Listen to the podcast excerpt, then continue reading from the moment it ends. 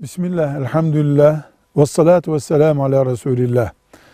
Bir Müslümanın kel olan başına yine kendi vücudundan alınan saçların ekilmesi bir tedavi çeşididir. Çünkü kel kalmak hastalıktır. Evet, sakıncası olmayan, rahatsız etmeyen bir şeydir ama hastalıktır. Hastalığı da tedavi ettirmek caizdir. Başka bir insanın saçını alıp takmakta sorun olur ama insanın mesela ensesinden saç alınıp başının üstüne takılmasında bir sakınca yok. Tedavi yöntemi olduğu sürece bu helaldir. Velhamdülillahi Rabbil Alemin.